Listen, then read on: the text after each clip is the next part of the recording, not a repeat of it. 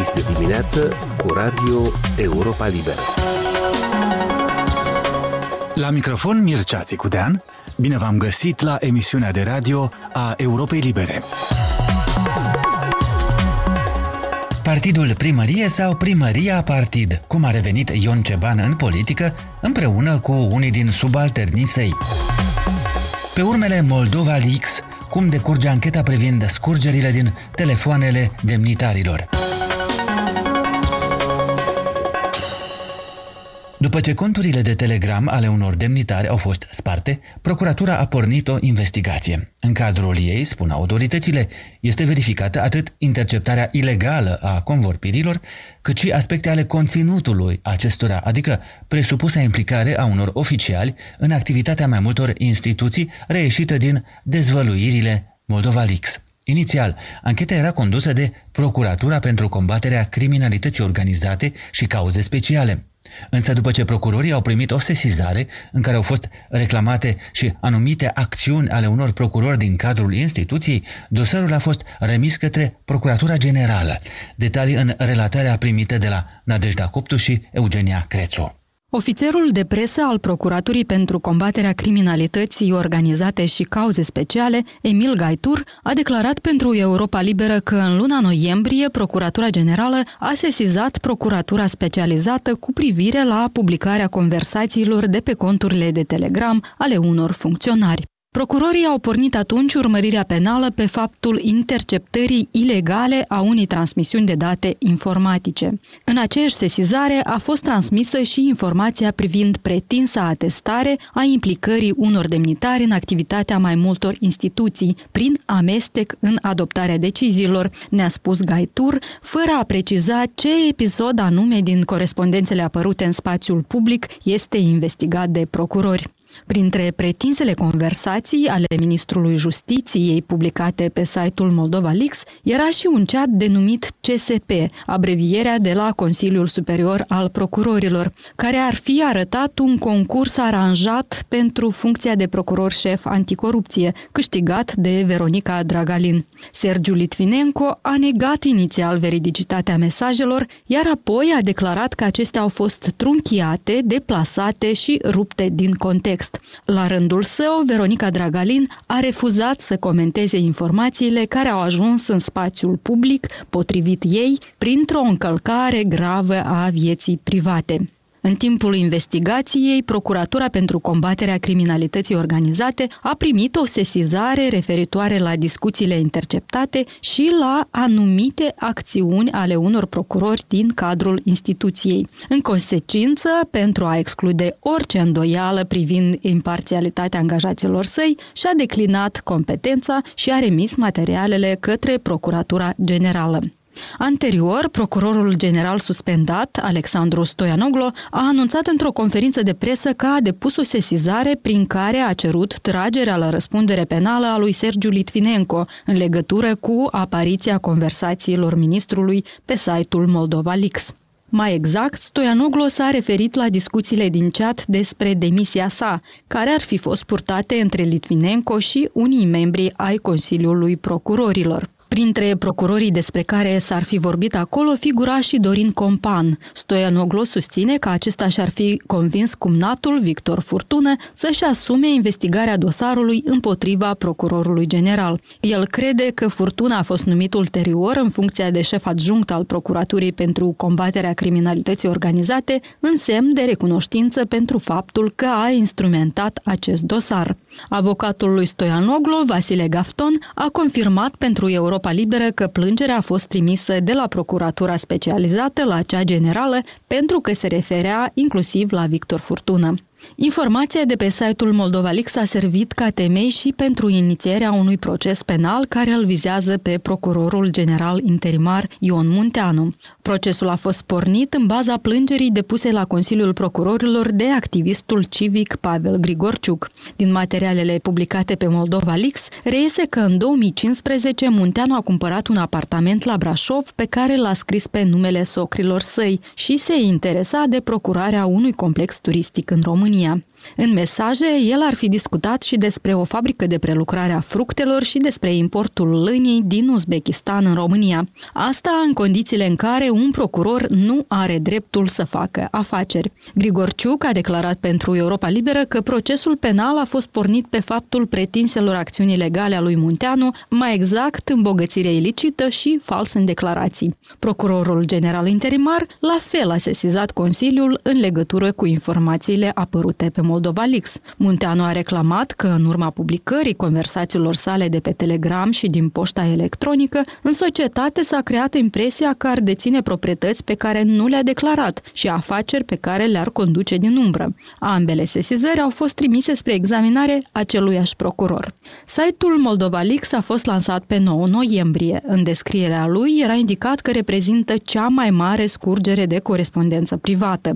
Timp de trei săptămâni, acolo au fost publicate date din corespondența Ministrului Justiției, a Ministrei de Interne, a Ministrului Economiei, a Consilierului Prezidențial pentru Securitate, a Procurorului General Interimar și a unui fost deputat. Toți oficialii au spus că mesajele au fost trucate. După 25 noiembrie, site-ul a încetat să mai fie actualizat. De la Chișinău, Eugenia Crețu și Nadejda Coptu, Radio Europa Liberă. Chiar dacă în 2019, când a fost ales primar, Ion Ceban promitea că nu va face politică, el și-a făcut totuși partid, Mișcarea Alternativa Națională. Întâmplător sau nu, în rândul tânărului partid se regăsesc angajații primăriei, viceprimar, șef de întreprinderi municipale și consilieri municipali. O relatare pe această temă am primit de la Chișinău, de la Denis Dermenji și Eugen Uroșciuc. După recentul congres de constituire al Partidului Mișcarea Alternativă Națională, care l-a ales ca președinte pe edilul Ion Ceban, a devenit cunoscut faptul că o parte dintre cei care au participat la vot sunt angajați ai primăriei. În fotografiile de la Congresul MAN, publicate pe rețelele de socializare de Ion Ceban, reporterii Europei Libere au identificat cel puțin 15 angajați ai primăriei și membrii ai Consiliului Municipal. 90% dintre membrii acestui congres sunt funcționari și angajați ai primăriei Chișinău, a scris pe pagina sa de Facebook ex-viceprimarul capitalei Victor Chironda, care a fost concediat vara trecută de către primar pe fundalul unui conflict pe subiectul Hotelului Național din Chișinău. Chironda și-a exprimat temerea că odată cu intrarea angajaților primăriei în partidul lui Ion Ceban, capitala va fi condusă pe principii de partid și nu în conformitate cu legislația privind administrația publică locală sau statutul funcționarului public. Vom observa că legea nu interzice aderența funcționarilor publici la formațiuni politice, dar prevede că ei trebuie să se abțină de la manifestarea publică a preferințelor politice și a sprijinului pentru pentru orice partid în timpul exercitării atribuțiilor oficiale.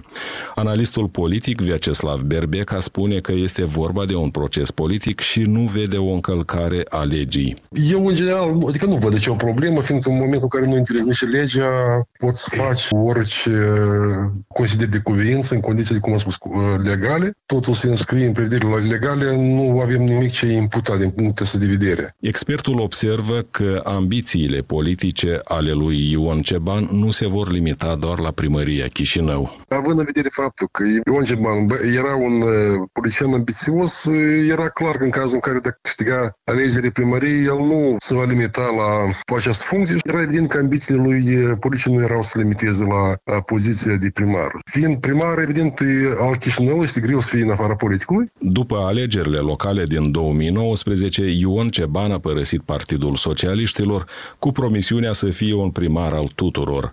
Până la PSRM, el a făcut parte din echipa comunistului Vladimir Voronin. În Chișinău, Denis Dermenși și Eugen Rușciuc, Radio Europa Liberă.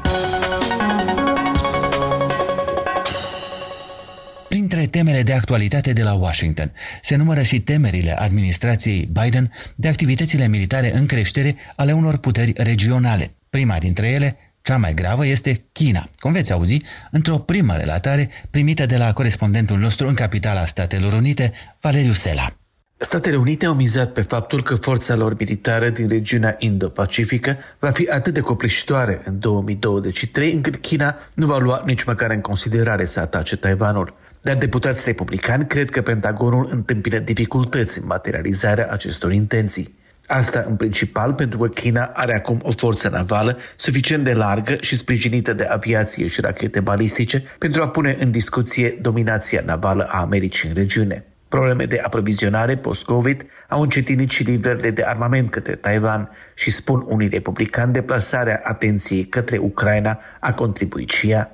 Deputatul republican Mike Gallagher, care va conduce noul congres, noul comitet pentru China din Camera Reprezentanților, crede că realitatea contrazice ambițiile și declarațiile americane. Și nu puțini experți militari sunt de acord.